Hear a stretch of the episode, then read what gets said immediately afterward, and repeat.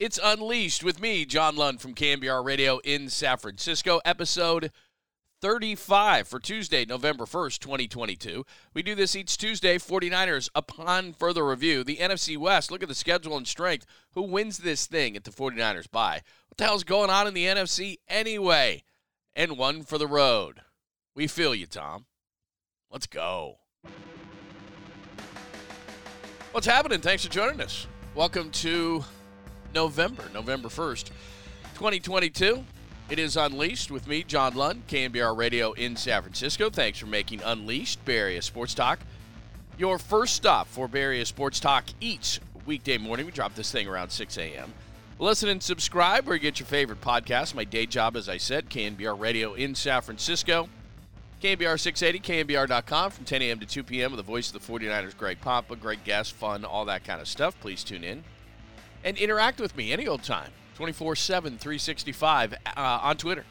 At john lund radio. What you like what you hate what we can improve. Questions comments love feedback on the show.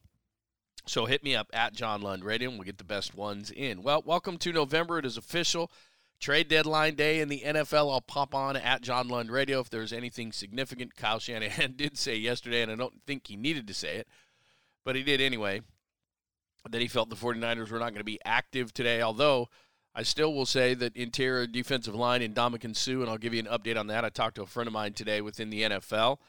Give you an update there. Uh, William Jackson of the Commanders is not happy. He's a corner uh, that could fit, and supposedly you wouldn't have to give up a whole lot to get him because, good, the 49ers don't have a whole lot after still owing – Miami a pick for Trey Lance and owing a boatload of picks to the Panthers for Christian McCaffrey, which so far looks like a good deal. So expected to be quiet on the 49ers front.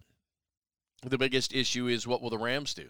Uh, will Seattle shore up some things, especially defensively? Roquan Smith went yesterday to the Ravens. That was a guy that I could see in Seattle. Cody Barton's just okay.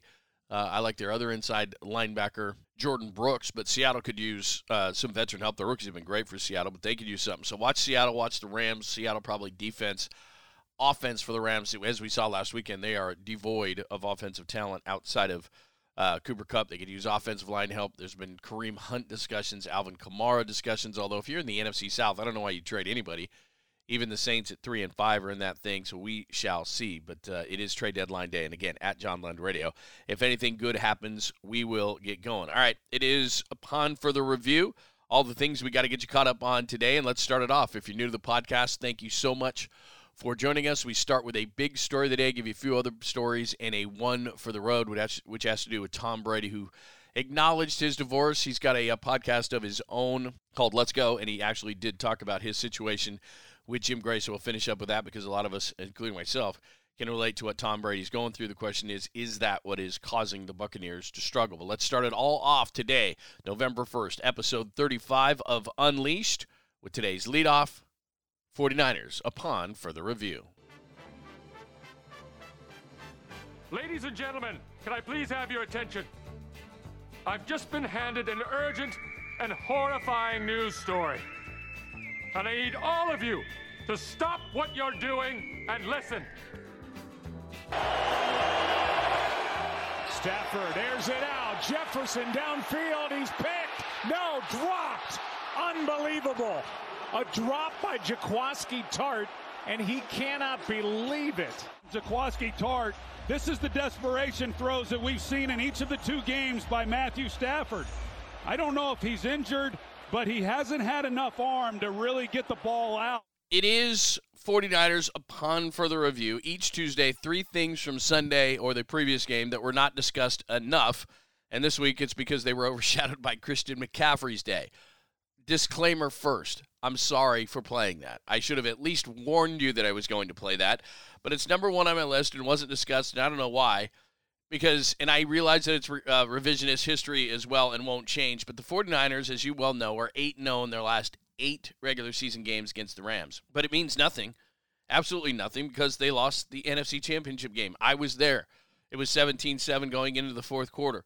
George Kittle touchdown with 159 left in the third quarter. So about 17 minutes of football and it was the 49ers who were going to play at that exact stadium uh, SoFi Stadium in LA and would have beaten the Cincinnati Bengals and would have won their first Super Bowl since Steve Young got up, got the monkey off his back during the 1994 season. In fact, after that George Kittle touchdown with 159 left in the third quarter, the 49ers with a win probability, and this is why I just don't buy into any win probabilities. I can see, I know how the game's being played, I know what team they're playing, I know where the momentum is, so the computer doesn't know any of those things.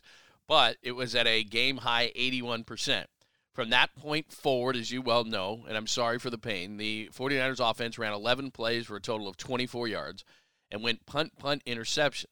The Rams ran 26 plays for 188 yards and went touchdown, field goal, field goal. In the middle of that, the second field goal, that was when Jaquiski Tartt dropped that interception that was more like a punt. I don't know how he dropped it. i am clearly not a professional athlete, but that was one of the easiest interceptions you could ever have. So when people say there's no such thing as pressure, as Billy Beane of the A's couldn't put that into the equation, and the computers have a uh, really can't put it into the equation when it comes to the numbers not every atmosphere is the same. And while I am into analytics, there are certain things in analytics, there's gray area of analytics that you just can't explain. And that's one of them. 9.54 left, 17 14 49ers. If Tartt fair catches, I mean, catches that ball, it's 49ers ball at the Rams 34 with 9.47 left. Now, maybe the Rams still win. Uh, the momentum was swinging that way in the place. You could just kind of feel it that the momentum was going that way, but that would have stopped it. And if for some reason the 49ers scored a touchdown on that drive, then it's 24 14 with about five minutes left, and I like their chances. As it were, Matthew Stafford hit OBJ on the next play for 14 yards. Jimmy Ward had a roughing call to put the ball in the 49ers 41. Matt Gay would tie the game on that drive. The 49ers went three and out, and the Rams kicked a field goal on their next drive to win the game. So you're asking yourself, hey, idiot, why are you doing this to me? I was having a perfectly good day. I turned on your podcast for some information, some news, maybe a couple of laughs. Why are you replaying this? Because as you watch the game, just like I did, and Christian McCaffrey changes a lot of things, and the Rams just aren't the Rams. And we talked to on my KNBR show on Monday, JB Long, who's the voice of the Rams and is actually a Area guy he's a radio play-by-play voice of the Rams, and I said, "Is there such a thing as a Super Bowl hangover? Is this you know you reach the pinnacle? I would never know. Like I said, I'm not athletic, but you reach this pinnacle. You've worked so hard in your career, and it's natural for all of us to go." Man, I made it. And then the next year's not not as good. You go on the you know the eating circuit and the talk show circuit, and you're eating, and everybody's telling you how great you are, and you lose that tiny edge and that's all it takes in professional sport to lose that much. And I'm putting my fingers very close together that you can't see, but the YouTube channel is coming up as soon as my studio is done. I forgot to mention that, which is just a week or 10 days away. But anyway, I digress. The point in playing all saying all this is that game haunts me to this day, and not a lot of people talk about it still, and I guess they just don't want to. But my point in saying all this is how the hell did the Rams beat the 49ers in that game? because every time you watch, and it doesn't matter who each team has, this started in 2019, and it's eight in a row, the dominance of the 49ers over the Rams, Shanahan over McVay. Do you realize that the Rams against everybody else in the league over that time is 34 and 14, which is a, which is about a 71% win clip, 34 and 14. And against the 49ers, they're 0 and 8 since 2019 in the regular season. And not only do they beat the Rams, they beat them on an average on an average score of 27 to 16. The 49ers take the Rams' soul every time they meet in the regular season, but it haunts me and probably haunts you as a 49ers fan to this day that they lost that game. And I was in the building. I could feel it in the same amount of red that was in the building during the regular season in the finale, which was I was also uh, covering that game as well. It, it just felt the same. The whole thing felt the same. And I thought, you know, the Rams are going to fold. The 49ers are going to win again. And then in a fateful 17 minutes after Kittle scores that touchdown with 159 left in the third and the final 15 minutes, for some reason the 49ers just couldn't be the 49ers. They couldn't run the ball, they couldn't do anything. There was that second and one stop, Eric Weddle coming through the middle. Kyle Shanahan is usually Sean McVay's kryptonite. So I'll get past this and I'll get over this. But every time I watch the 49ers and the Rams play, it's not even close. And for one game, and you could beat the Rams 20 times in a row in the regular season it's not going to bring that game back. It doesn't matter. There's not like an equivalent of, you know, 25 regular season games equals a NFC championship game. It's never going to do that. If you have Rams fans that are friends of yours you can say all you want. We've beaten you 9, 10, 20, 30 times in the regular season in a row. They're just going to NFC Championship game, which they got a ring out of. And I just, I, I think back to that game and I, and I watched the 49ers dominate the Rams. And I just go, what in the what? Because last year, remember, they were 3 and 5 and it was a Monday night, and the 49ers seasons, season and fortunes were turned around by the Rams. This season, the 49ers are struggling along. They're 3 and 4 uh, Eh, the Rams are three and three. They're struggling along. You look on paper and you think, geez, I don't know about this one, man. They're missing a lot of guys. Deebo's not going to play. Lots of guys are banged up. Still don't have Armstead. Moseley's out for the year. Ugh. McCaffrey's only in his second game. He's only been here 10 days. How much could he know? And they just roll him. It's 14 10 at the half, second half, 21 nothing 49ers. 49ers had struggled in the second half of games, and it doesn't matter. The great elixir for the 49ers is the Rams, except for that game. Okay, I'm over it. I just wanted to, to just think to myself and to relay to you. I can't believe they lost this team in the NFC Championship game. They roll them, they out physical them. It's a mental block and a mental issue at this point. You look, Aaron Donald isn't very effective against the 49ers. I mean, go on down the line. It's unbelievable. Anyway, they beat him 31 14. Don't mean to bring you down, but in my, upon further review and watching this game again, it is not even a contest every time the 49ers play the Rams in the regular season. Number two, in upon further review, the 49ers 31 14 win over the Rams. Brandon Aiyuk, six catches, 83 yards, the 34 yarder, and he got overshadowed on that play because Christian McCaffrey threw the touchdown pass, and it's obviously unusual that a halfback would throw or running back would throw a touchdown to a receiver. So people forget that Brandon Aiyuk got wide open, caught the 34 yarder, and scored that touchdown. So it's an appreciation, really, upon further review on Brandon Aiyuk. He's on pace for 76 catches and almost 1,000 yards and seven touchdowns. Over his last three, his pace is 119 catches, almost 1,400 yards, and 17 touchdowns. And remember when he jumped over an eagle on Sunday Night Football? Third down and seven. A little flip here to Aiyuk, the rookie from Arizona. It inside the 20 and the 10. And look at that! He hurdles his way into the end zone. Touchdown over Marcus Epps. There is a kid who led the nation last year in yards after the catch. And he's doing it again. Touchdown last week. They wrap up a 75-yard six-play drive. He is something. This is why they drafted Aiyuk. He is just a mini version of Deebo Samuel. When you watched him in college, he did this stuff all the time, even in practice. Watch this. That's spectacular. Looks like Skeets Nehemiah going into the end zone. Not even a touch. Can you imagine being on the other side of that thing with Marcus Epps? First of all, a couple of a couple of things jump out there about that about that Brandon Aiyuk play. First of all, he's a rookie. Second of all, as Al Michaels just told you, when he was at Arizona State, he led the nation in yards after catch, which is something that the 49ers do and value. And then he became tough after he got in the doghouse of Kyle Shanahan last year. And by the way, I think I could let the cat out of the bag on this one. He was running certain depths wrong, which was screwing up all the route trees and making Kyle unhappy. And that's why he was in the doghouse and not enough attention to detail last year. And all of a sudden, he's the complete opposite of that. He is blocking his ass off. I mean, this guy has become a complete player.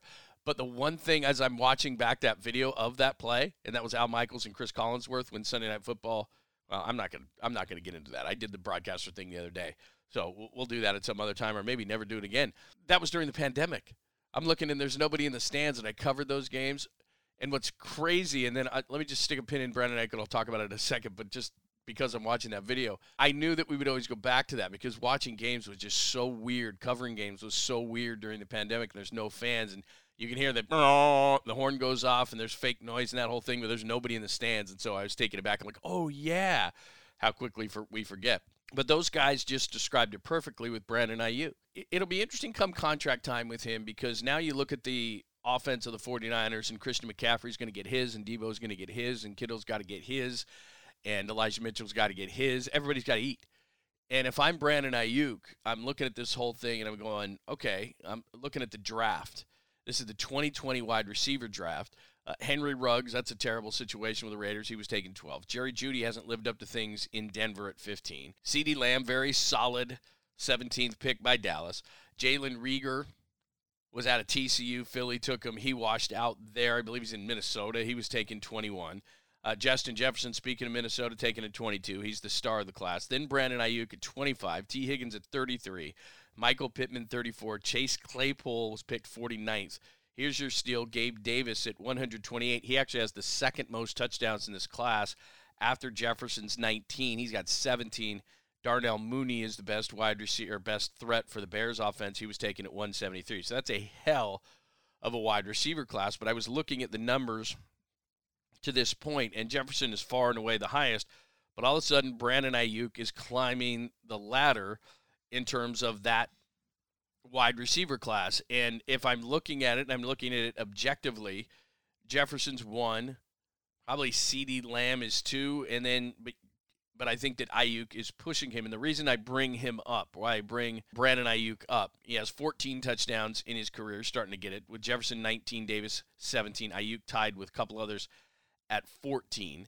I maybe I don't take him second, but you start looking at what this guy is starting to do, and he's one of Kyle's favorites. And you heard the guys in the clip say he's a mini, mini Deebo Samuel. He's just not given those opportunities. Now he's not as strong of a runner as what Deebo is, but in the jet sweep game, you heard the guys talk about at ASU where he was yards after the catch leader. He could certainly, with a lot of teams, be running a lot more jet sweeps, getting a lot more targets. You know, he'll catch with the 49ers right now, what, about six a game, just under 100 yards, which is a really nice. But I wonder what Brandon Aiyuk's going to do come contract time where he looks at this whole thing and says, geez, this thing is packed. Because I think Brandon Aiyuk could be a number one receiver on a good football team. I'm not talking about some team desperate for wide receivers like Jacksonville was in this offseason and they gave Christian Kirk all that money. I think Brandon Aiyuk is a number one receiver on a good offense. He's starting to show that. We'll see, but I just wanted to give him some love upon further review. Brandon Aiyuk catching the ball – He's blocking. He's doing all the right things within Kyle's offense, and I hope he's a long term member and they prioritize him when contract time comes up because there are other guys ahead of him in the pecking order, but I think he's as important as anybody within this 49ers skill position group. That's number two. And finally, number three, upon further review for the 49ers 31 14 win over the Rams, with all the love on offense, and it is deserved, the defensive resurgence was the key to this game. 14 to 10 at the half. 49ers shut out the Rams in the second half, 21 zip. Bosa and Warner had sacks. Matthew Stafford was 5 of 12 for 37 yards. Kupp only had one catch before he left with an injury. And to slow the rush, the Rams ran a slew of screens that ended up not working after a minute. They figured it out, okay, they're running all screens and so the defense really stepped it up. Now, can they do that long term? Well, if Arik Armstead comes back after the break, and we'll talk extensively on Wednesday individually what players, when they're coming back, all those different things, because outside of Manuel Moseley and Trey Lance, uh, there's a chance for guys to really start coming back in mass. And so we'll get into that on Wednesday's podcast, episode 36. We'll do that tomorrow. One thing in regards to the defense, I talked to a friend of mine in regards to Ndamukong Suh. Now, maybe you think Ndamukong Suh is too old. He's 35, 36 years old. But I think he's a guy who could give you 20 to 25 snaps, maybe even more. He's solid. Uh, the last couple of years, he's had six sacks, which for an interior defensive lineman is really good. He was one of the best around. And what I always look for, as you're sitting there saying, what's the tie to Ndamukong Suh? Well, Chris Kocurek, the fine defensive line coach of the 49ers, coached him early in his career when he was with the Lions in Ndamukong Suh when he was so dominant. And while I don't expect that player to appear, I don't know if Ndamukong Suh likes or does not like Chris Kocurek, but the connection is there. So when you always look for trades, you think to yourself, okay, what's the connection? There was clearly a connection to get Christian McCaffrey. So what's the connection? Well, it's Chris Kocurek. He knows him. Now maybe he doesn't like him. Maybe Suh doesn't like Kocurek. Maybe Kocurek doesn't like like him. I don't know. But what my friend told me uh, within the business was an Ndamukong Suh who's made about $175 million in salary alone in the NFL and then has invested that money very, very well. Doesn't need to work, obviously, another day in his life and is a very wealthy man. So he's not going to just come back to come back. Uh, he had heard that the number at the beginning of the year that Suh was looking for was in the nine to ten million dollar range, which I don't think is realistic. But as we approach the midway point of the season, the 49ers have about $5 million in salary cap space, which you're wondering, well, how does that stack up? It's about the middle of the pack as far as the NFL. salary cap space can always be manipulated. You can uh, adjust contracts, you can bonuses, all these different kind of things. So it, it's not like the 49ers, if they wanted to, couldn't find space for Ndamukong Suh. And the only reason I'm bringing it up is because I do believe that Arik Armstead is going to be back soon after the bye. I'm not sure he's going to be back for the Chargers game from what I hear, but he is progressing, and so they expect him at some point to come back. Javon Kinlaw is a complete question mark for those uh, within the organization. They just don't know what that knee is doing. And so, any to me, any kind of Javon Kinlaw sighting on a football field this year is going to be a bonus. So now you're looking inside of Hassan Ridgeway, who's more of a 20 to 25 snap guy. Uh, you're looking at Kevin Givens, who is solid, but the more Kevin Givens has played, the less effective he's been. Another guy, he's undersized, who probably would be best served in the 25 snap range, something along those lines. And then if Arik Armstead comes back, and when Arik Armstead comes back, you don't want to overtax him. You don't want him playing 60 defensive snaps right out of the gate. So Armstead's, while I think he's going to come back, I think that you got to be careful with Armstead, and that's where Ndamukong Suh comes in because there's another guy who could probably right out of the gate, hopefully give you 25 to 30 snaps. And if you get deep into the playoffs, he could get himself into good enough shape to where he could be playing – regular snaps. And now you're back to being a rotation that is normally what the 49ers expect. And to be honest with you, Ndamukong Suh at 35 36 is probably a more effective player than Javon Kinlaw is right now at this point in his career. So, anyway, bringing up the defense, just thought I'd tell you couple of things. The 49ers probably will be silent at the trade deadline, but there are a couple of free agents. No, uh, namely Suh. And Suh is a guy, by the way, the one thing I did forget to mention my buddy told me he wants to sign with a contender. You know, he's not a he's a veteran guy who the, early in the season the Raiders had some interest. Well, the Raiders stink. Uh, Ndamukong Suh is a West Coast guy. He's actually originally from Portland, Oregon, so it would be something where he could stay close to his family, play for a contender. Certainly, the 49ers could be in that mix. Something to keep an eye on. So there you go. That is 49ers upon further review next. Geno, MVP Geno Smith playing MVP ball He's not going to get it because of Mahomes and, and, and Josh Allen. But he's got 13 touchdowns, three interceptions on the season. He's being the guy they need him to be. All right, there is uh, there is Richard Sherman back to his Seattle loving ways. He does live in Seattle. He is helping coach from time to time the defensive backs and has been in the building there in Seattle. It is a beautiful uh, building. The I think it's the Virginia Mason. It's right on Lake Washington. It's a beautiful, beautiful setting. I remember years ago Zach Miller was the tight end for the for the uh, Raiders, and we were talking on our show when Papa used to do the play-by-play for the Raiders. Uh, Zach Miller, you know, Al Davis says Zach Miller never leave, never leave. He flew over Lake Washington in a in a private plane, uh, you know, one of those small four seaters or something with his wife over Lake Washington into the facility in uh, near Seattle, and just said, "Are you kidding me? This is awesome." and they gave him the uh, A plus treatment, and he signed in Seattle. It's a beautiful facility. Anyway, that's neither here nor there. So let's look at the NFC West at the bye. Let's look at the NFC West at the bye, and we'll get into the NFC and the AFC. This is the bye for the 49ers, obviously. So this is a convenient time to look at this. Now I'm gonna look. I'm gonna play the schedule game because at the beginning of the season, we don't know who's hurt, we don't know who's playing well. We all think we can predict things.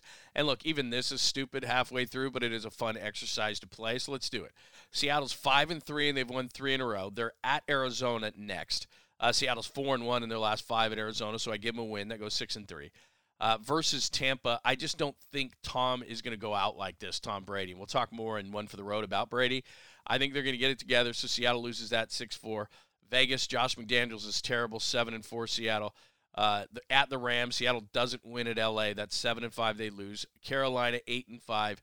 Niners, the 49ers don't win in Seattle, nine and five. Let's be honest. Seattle goes to Kansas City, lose nine and six. Jets win. The Jets, the uh, wheels are starting to fall off. Zach Wilson is terrible. And later on in the week, I did promise you this. Maybe we'll do this Thursday because Friday is a 49ers day.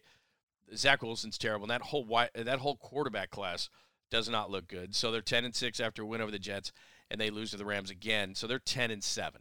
So all this talk of 8 and 9, 9 and 8, I think for the 49ers, Rams and Seahawks, the schedule is a lot easier the rest of the way than we think. So the 49ers now 4 and 4 on the season. And here's something interesting.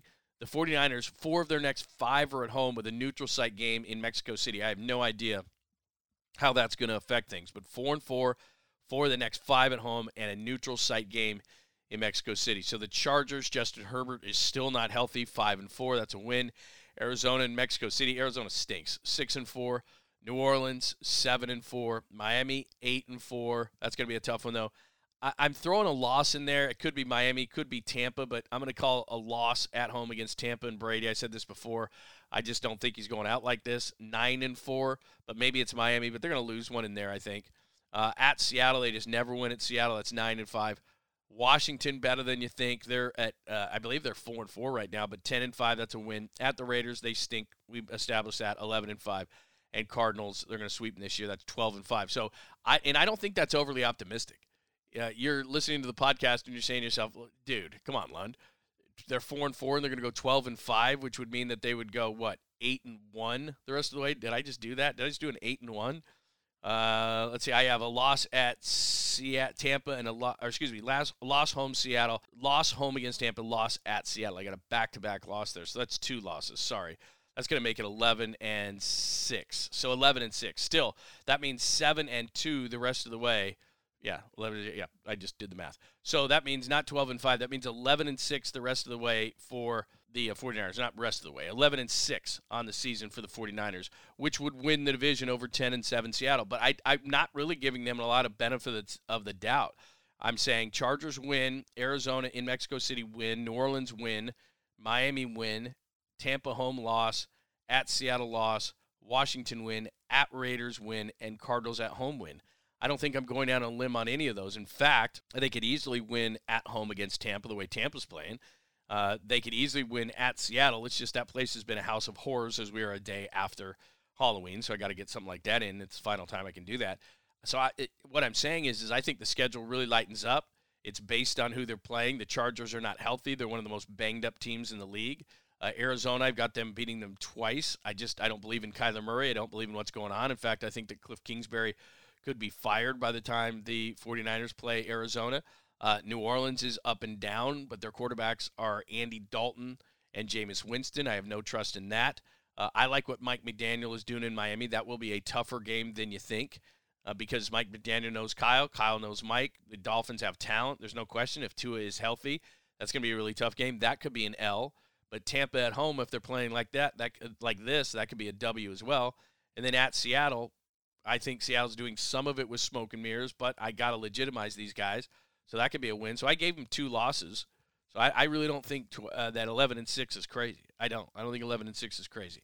And then the Rams 3 and 4, they play at the Bucks this weekend. I keep bringing up the Tom thing. That's a toss up to me. I gave the Bucks the benefit of the doubt because they're at home. So that's 3 and 5 for the Rams. Cardinals win 4 and 5. Saints, this is the Rams schedule, 5 and 5. Go to the Chiefs, lose 5 and 6. Seahawks win 6 and 6. They play the Raiders at home, seven and six. Packers, I, I don't know. Again, same thing as Brady. Can can this continue for Rodgers? Can they be this bad? Maybe they can, but maybe those receivers start to come around. So I gave the Packers the benefit, seven and seven. At Broncos, Russ still doesn't cook, eight and seven. I think that's going to be a problem for them the rest of the year. Win at the at the Chargers, although that's a home game for them too. Nine and seven, and then this at the Seahawks, they win ten and seven. So as crazy as things are, and as bad as the NFC West has been, and everybody's got their attention to the NFC East and seeing what Philly, the Giants, and Dallas are doing, I think the second half of the season is going to be dominated by the NFC West. I have it as 49ers 11 and 6 and the Rams and Seahawks at 10 and 7. Call me crazy, call me a homer, but I just went over those games with you and I don't think I in, in an egregious way went, man, I'm going to give all the benefit of the doubt to the NFC West teams. It's just how I see it. And if you look at what's going on in the NFC, the Packers are 3 and 5, the Bucks are 3 and 5. Rams 3 and 4, 49ers 4 and 4. The final four from last season are 13 and 18. And I still keep waiting for Brady and Rodgers to come around and I because they have the track records they have, I can't believe that they're not going to to come around. Maybe they won't. Now the top is interesting in the NFC. Philly is 7 and 0. They're doing a, a lot of this on turnovers by the way. They have forced 16 turnovers on the year and they have two interceptions and no lost fumbles. So they're plus 14. Can that continue?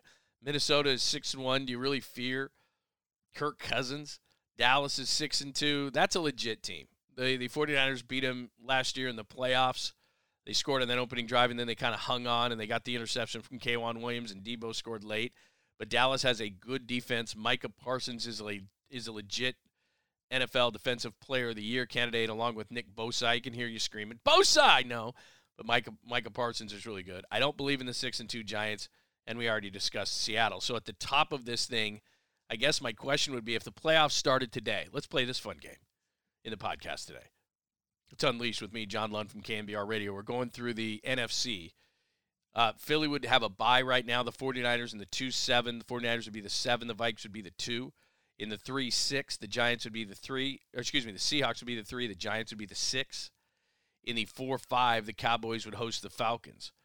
So my, my reason in bringing all that up is let's say the 49ers beat the Vikings. They would play at Philly in the next round. Do you fear that?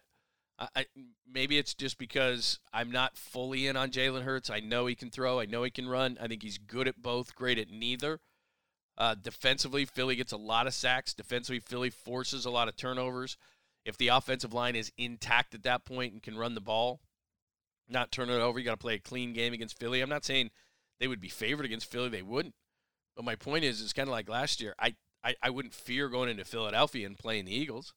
Uh, after that, you could look at playing either Seattle or Dallas. And I know I'm jumping ahead of myself, but this is fun. Uh, it's tough to win in Seattle, no doubt. You won in Dallas last year in the playoffs. Under that scenario, by the way, that I just mentioned, the Bucs, Packers, and Rams would not be in the playoffs. Which, again, I'm having a hard time wrapping my mind around it. That Brady would go out like that. There's been rumblings about Aaron Rodgers that Aaron Rodgers would go out like that. I just can't see it. But that's the NFC picture. By the way, just for the heck of it, uh, AFC at this point, Buffalo get the bye. The two seven is Titans two or Chargers at the uh, Titans the first weekend. Miami at Kansas City and Jets at the Ravens. I won't go deep into that, but the AFC to me, the point of bringing up the uh, AFC, the AFC to me is much more clean cut than what the NFC is. I still think in the second half of the season we'll see if Philadelphia is for real. We'll see if Minnesota is for real. I I just happen to think that they're not because of Kirk Cousins. Maybe they are. And then I can't believe that the Packers, Bucs, and Rams don't have a run in them. Those three teams with those three quarterbacks just have too much talent not to make a run. Maybe they don't. Maybe Rodgers is old. Maybe Brady, and we'll get into this in a minute. The divorce is taking its toll. We all know about that.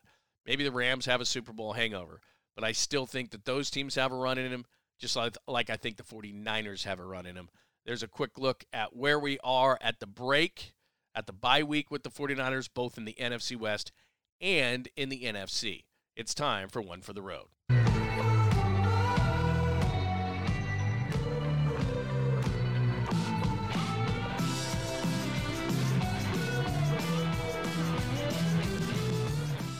There's a lot of professionals in life that go through things that they deal with at work and they deal with at home. And obviously, the good news is things. It's a very amicable situation, and I'm really focused on two things: and taking care of my family and certainly my children. And secondly, doing the best job I can to win football games. So that's what professionals do.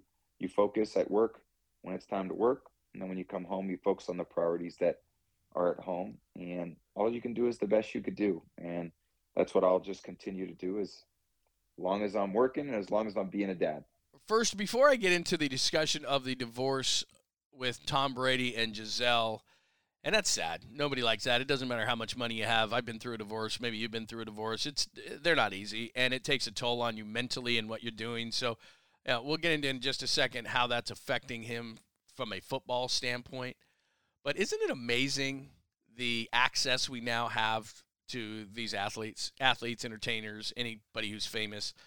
Uh, he's got his own podcast that comes from it. It's called Let's Go. He does it with Jim Gray every Monday during the regular season, during the uh, the NFL season, regular season, and Larry Fitzgerald jumps in there as well. But you know, Tom Brady decides, you know what, I I, I got to get ahead of this because, and they both released statements this past week, and she released one first, and he had to release one, and but just the access that we have, and then he's got a podcast, and he's got to address it. There's no way that Jim Gray and Tom Brady can sit there, and they did most of the podcast before they addressed this. They kind of addressed it at the end, and then they got back to football a little bit, and then they closed out the podcast, about a 30 minute podcast. But the fact that we have access directly, not from some somebody, but from Tom Brady himself, saying this is what's going on in my life, and it's difficult, and a lot of people go through it. So anyway, it, that part fascinates me. But the second part of it is, if you've been through divorce, and I've been through a divorce, and I did it in the midst of doing a radio show, and I found that my radio show was my only solitude. I mean, I'll, I'll be completely honest with you and pull back the curtain. I would cry during breaks. Uh, I would walk around the studio. I would leave. I would, you know, because you're getting texts from, you know, lawyers. You're getting, you know, it's just everything. Your kid. I've got a son. You didn't. At the time, he was 10 years old. You're just. It it, it consumes you 24/7, 365 for a period. Then you start coming out of it. And I don't know exactly where Tom Brady is in this process. Uh, we've heard that they're that they've it's amicable. They always try to say that publicly, but it's never amicable. It's just not. If if it was amicable, you'd be together. You're not. It's not amicable because you have irrecon- irreconcilable differences. Irreconcilable differences. In other words, you can't stand being around each other. You can't make it work. So you could say publicly how much, how great it is, and how you're going to be great parents, and how it's a pain in the ass. And there are times where you hate each other. There are times when it consumes you. Your times when you have good days. It's like anything in any part of life. But I find it impossible to believe that it's not affecting what Tom Brady's doing on the field. Now, age is catching up with him to a point because the Buccaneers' offensive line is not very good. And when he has to move, he moves like a 45 year old. Now, maybe not a typical 45 year old, but I've seen Tom Brady try to move out of the pocket right, left. I've seen him try to think to himself, hey, maybe I can run. And by the time he gets the thing generated, there's five defensive linemen tackling him. It's just when he's got a clean pocket, Tom Brady's still Tom Brady. When he doesn't, he's not. But how much this is affecting him, all this stuff off the field, it has to be. And I'm no a- expert when it comes to you know being an athlete, but I am when it comes to uh, issues in your life off the field, off the off the mic, and how it affects you. And I don't know if I did better shows. I kind of thought that I did because I was so focused and it was so relieving to be in the studio. I had I was doing a 4-hour show like I do now on KNBR and it was so relieving to go in there for 4 hours every day and just not have it consume you because you didn't have a choice. You had to entertain people. They didn't a lot of times people don't care. It's just like, look, I'm going through stuff too. You're in my radio. Go because I need you to make me feel better. And that's you know, I people didn't want my issues coming onto the radio, so I knew that it was a big responsibility of mine to make people feel better and to do my job. And I was as focused as I had ever been. Now, with Tom Brady, I don't know how he can compartmentalize it. It seems to me as a professional athlete, he does it quite well, but you can't tell me that it hasn't affected him. It did during training camp when he had to leave and he said, I'm 45 and there's, there's a lot of S going on, that those things. It just has to. And it's the relationship itself, but it's more the more your kids. How much are you going to see him? When she uh, uh, finds another guy, how's he going to treat him? Like it consumes your thoughts. And Tom Brady is kind of like a machine. He sleeps, he eats, he has a routine, he does it that way. Well, this takes you out of your routine. Sometimes you can't eat. Sometimes you're not feeling good. So, look, maybe it's affecting him none, none whatsoever, and it's just because he's 45 and the offensive line stinks and they're just not playing well. But it seems to me that it's too much of a coincidence for this to be going on in his off field life and him struggling with his on field life and that is one for the road. And that is Unleashed, Bay Area Sports Talk with me, John Lund from KNBR Radio in San Francisco, episode 35 for Tuesday, November 1st, 2022. Thanks for making Unleashed Bay Area Sports Talk your first stop for Bay Area Sports Talk each morning. Listen and subscribe where you get your favorite podcast. My day job, KNBR Radio in San Francisco, KNBR.com, KNBR 680 from 10 a.m. to 2 p.m. with the voice of the 49ers, Greg Papa. And please interact any old time at John Lund Radio. Episode 35, Unleashed Bay Area Sports Talk with me, John Lund, only on the Locked On Podcast Network.